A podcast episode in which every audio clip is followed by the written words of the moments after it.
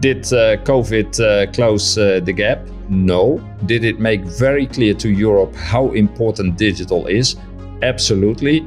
And does it thus provide, hopefully, the right incentives to start catching up in, in the next decade, which the European Commission even named Europe's digital decade?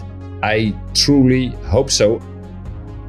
This is Digitalk, the podcast. In the next few episodes, you will hear conversations with digital visionaries. They will talk about the big ideas and technology trends that will shape the way we live and do business in the next few years. Hello, everyone. My name is Ioan Zaprianov. This is Digitalk, the podcast. It's been quite a while since our last episode, but it's once again time for Digitalk. And now here with me is Willem Jonker, who is the CEO of EIT Digital. He is one of my favorite people to talk uh, to about technology in the world. And with that on the side, hi, Willem. Hello, Joan. Thanks for having me on your podcast. It is absolutely my pleasure. So, uh, a year on into the pandemic, what is the most important trend in European tech? A broad question, and a lot of things happen. Let me highlight a couple of them.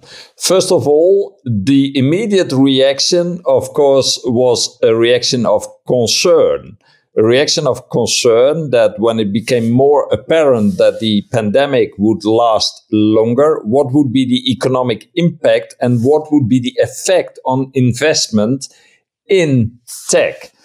And especially, of course, the startups, the small ventures that were just taking off were fearing to be significantly hit by the economic downturn as a result of the pandemic. What you saw is that different institutions, governments put in place support packages for existing industry, but also for startups. And for example, we as the EIT also put out a crisis response instrument where we had around 60 million to support very early stage uh, ventures that yeah were getting a hit from the economic downturn as an effect of the measures that came, the lockdowns, the uh, travel restrictions, and, and so on. So that was the first thing that you observed. What you also observed is that in the tech scene, those companies that were at the heart of digital had an enormous growth. So, of course, the online services grew, uh, we have seen uh, Zoom uh, growing as as we speak. we've seen the acceleration of digital transformation, and also the companies that were ready to scale up. So they they had to be ready to scale up. Could ride the wave of a faster digital transition. In all honesty, most of those companies were not immediately the European companies. Nevertheless, what you also see, and I just looked at the Q1 report on the investments worldwide, you see that the situation in Europe is, of course, and we will come to that later, lagging behind other parts of the world. But you saw a strong recovery in Q1 2021 of investments also in, in tech. So that means that, yes, we have seen definitely a hold back halfway second half of 2020. We see a recovery coming. There were packages in place to uh, support the the tech uh, industry. So my first estimate, and of course, again, it varies in certain uh, uh places, but my first estimate is that although we did fear very very negative impact in the end uh, the European tech industry and especially the digital ventures that are emerging came through it reasonably well. Are we, as Europe, as Europeans, are we lagging behind even more behind uh, the United States because of COVID, or are we getting up to speed? Well, although I had a quite positive answer to the first question, I'm afraid that the digital divide between Europe and the US has widened. And the reason is that many of the US companies were faster in scaling up. So you saw the digital services, the social media platforms, the web services, uh, the trading services uh, scaling up uh, quite fast in response. I mentioned already uh, Zoom, but if you look to the, the conferencing systems that are out uh, today, yeah, that's uh, dominated by non-European players. If you look in in web environments, web shops, non European players that are dominating. What we did see though uh, during COVID is that, of course, the physical shops closed because there were lockdowns. The online shops benefited significantly from that. At the same time, there was a kind of solidarity trend that you could observe in Europe, and that's buy at your local web shop, so to say. So it did increase the visibility of local web shops. So people know easier to find the website of the local bookstore rather than going to the big uh, uh, platforms. So that may lead to somewhat more interest for the online sales of the more local shops, so the, the smaller player that had some advantage uh, with respect to it. And I'm very curious to see what will happen when the physical shops open again. Will people uh, go back, let's say, to the old pattern of, okay, if I physically want, uh, I will go to the shop.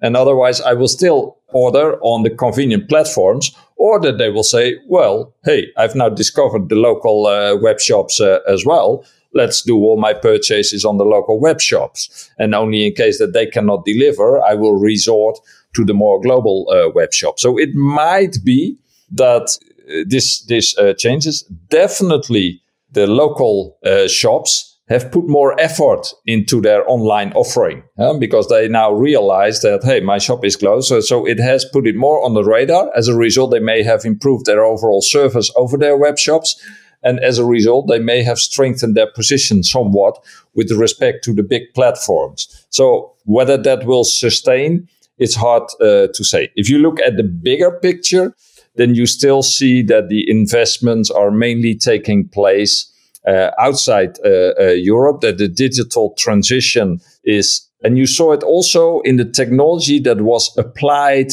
during the pandemic as a response. For example, in Asia, you saw very uh, rapid rollout of digital technology for tracking, tracing, monitoring, data exchange, and so on. Uh, Asia was really uh, ahead.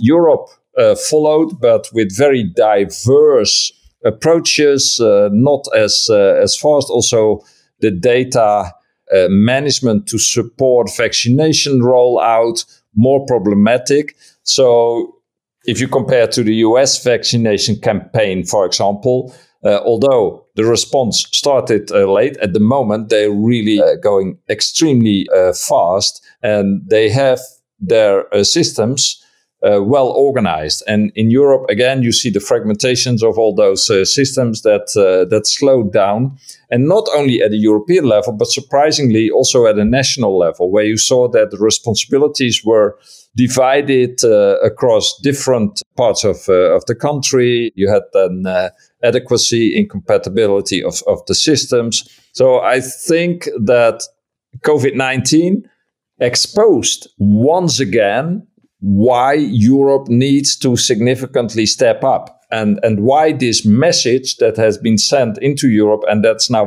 very, very prominent for the Commission as a key priority. There is, of course, the climate change and the climate actions, related actions, the energy transition that is needed. But next to that, the digital transition. Actually, I was signing this morning an agreement with the EIB, EIF, where also the vice president uh, Srinath was uh, was uh, participating to really focus on digital training, digital skills, because digital is everywhere, and Europe really needs to step up. So, did COVID nineteen make this wake up call once uh, again and very loud? Absolutely yes. Did we improve somewhere? I think awareness local shops, as I just mentioned, as a possible uh, example. But I think we also saw in healthcare that our systems are very often islands, not well connected. So we need to create healthcare data spaces. We also uh, start seeing that for logistic rollout uh, programs, the data is is uh, is uh, prominent, and and sometimes rollout of vaccination campaigns was yeah hindered by uh, not having the data, uh, the registration in place, and so on. So did uh, COVID uh, close uh, the gap? No. Did it make very clear to Europe how important digital is? Absolutely. And does it thus provide hopefully the right incentives to start catching up in, in the next decade, which the European Commission even named Europe's digital decade. I truly hope so. And of course, also measures have been put in place. Investments are stepped up at the European level, at the national level. There's a lot of investment in AI. Cybersecurity is picked up as an important uh, topic. There's new technologies that are supported in uh, in digital. So Europe knows what's needed. At the same time, the proof of the pudding is in the eating, and we really have to start eating. Tech and digital is probably the the only sector that we can be truly optimistic about. And this brings me to the question: Are you concerned about the extreme concentration of capital that there is not only in Europe but worldwide in the United States in China that is onto digital and tech at the time of pandemic well I find it a little bit hard to say in uh, all uh, honesty so it, it is clear that on certain key technologies like artificial intelligence for example there is a global competition uh, going on that requires enormous resources.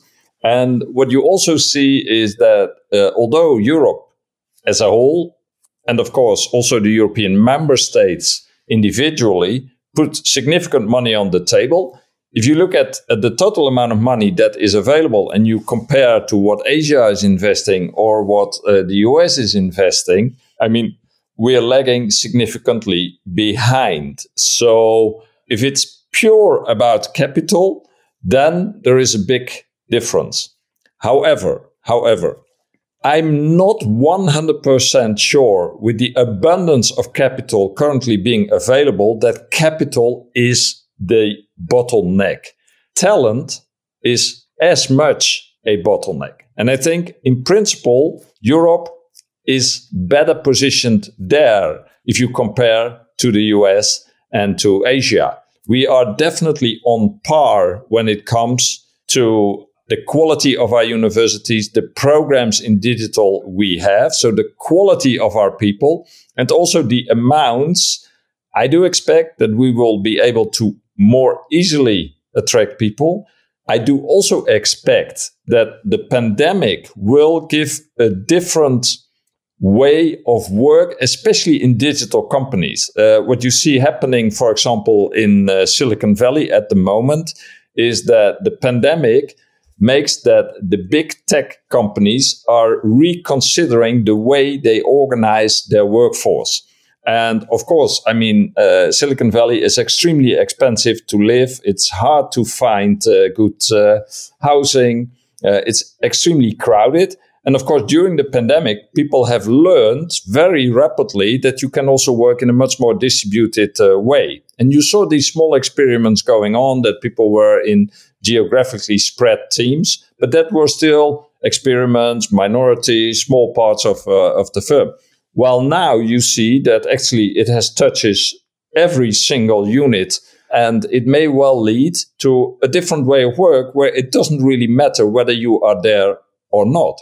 And of course, in that case, it might also be easier for European companies if they accept that way of working to attract non Europeans and talent worldwide without them having to relocate to Europe, but nevertheless work with these European companies on those teams. And we have less that way of work in uh, in Europe. Of course, we outsource uh, work uh, for programming, for example, uh, to to India uh, as an example. Uh, however, we have less this highly distributed development teams. We still have more a tendency of bringing people together. Same was true in Silicon Valley. And of course, it has a lot of advantages for having the people together, meet, ad hoc meetings, all kind of new ideas, cross virtualization, all there. Absolutely. However, I think that the pandemic, if acted on smart in how to organize your workforce, Europe can take benefit from the talent war here. What are the most important tech and market trends that you foresee for the years after the pandemic? What you see happening is digital is uh, everywhere. So the demand will only grow, and you see it already happening. I mean, you see, for example, a uh, uh, enormous uh, shortage of uh, in the semiconductor uh, industry at at the moment. Yeah, I, I mean, th- there's of course it has to do with disrupted supply chains, which is part of the story, but it also has to do with the, the surge of the demand. So, 5G. Internet of Things, sensors all over the place, electrical vehicles, autonomic driving, but also intelligent devices it will be all over the place. So that will be an enormous market uh, trend and an important uh, demand uh, for tech. Of course, it will also come with an enormous demand for uh, software because the hardware is nice, but on these hardware platforms, you have to have your software running to make the systems uh, useful. So that will be another trend. I do see trends technology wise in in new technologies that will be uh, explored, photonics, uh, quantum computing. Of course, still the whole issue of cybersecurity and data in the cloud, data exchange. Uh, that will be uh, important things. Digitization of the industry in certain uh, domains. Governments will have to step up their services because it's very it's very diverse. And uh, some parts of the government work very well when it comes to their uh, IT support. There are other parts of the government where it's still quite uh, cumbersome. I think online identification, uh, signing, uh, notary, public, uh, what have you, those are all areas where people will no longer accept all the hustle of uh, physical documents, having to present yourself in person, and so on. So that will require, uh, of course, fraud uh, resistant identification technologies, remote. So that are the kind of uh, things uh, I expected. The big uh, societal changes that you will see will have to do with the energy transition. And okay, if you look at the diversification of the energy supply, you see that th- those systems are increasingly intelligent systems that have to predict, uh, have to switch on and off, have to uh, combine generation of energy uh, cleverly with uh, temporary storage, have to see how to spread the load over the system, where to uh, store, uh, where to call from. So those systems will become increasingly complex, uh, and the energy transition will require this diversification. So I see a boost uh, there. Healthcare, we uh, mentioned already, there will be an increasing uh, automation of uh, healthcare uh, system, the whole data provisioning. And as a result of all these market trends, you will see that we get a an enormous exposure of vulnerability. So ransomware attacks, uh, well, I, I, mean, also in media, uh, deep uh, fake uh, technology. So what is real? Uh, what is fake? Uh, that will require increasing efforts. And that will also be driven by societal and political needs. we, it, it started with influencing elections, that, that people got concerned about that and that that will only uh, increase and the technologies that are used are, are a bit on both sides. So you can use artificial intelligence to yeah build imitations which lead to deep fake uh, videos for example. And you can use the same artificial intelligence to detect whether you are now dealing with a real person or with a artificially created uh, entity. And for me that are the things that are uh, are coming towards us. So it's it's the whole information platforms, the way we deal with information and so on will be uh, drastically uh, changing. And then a lot of processes that now use digital but less visible in the front will more prominently have these digital uh, technologies not only embedded as a support system but also as an integral part of the service offering itself. Thank you, Willem. It's always a pleasure to hear your side, your point of view. It's always very uh, different to everyone else that I talk about from the European ecosystem. John, thank you very much. Uh, it was a pleasure to uh, talk to you. And uh, I wish you uh, a lot of success with your podcast. See you again, or at least hear from you again on Digitalk. Thank you very much. Bye bye. If you like this podcast, you can follow us on Spotify and Apple Podcasts. Sound editing was done by Tihomir Kolev. I am your host, Johan Zaprianov. Hear you soon.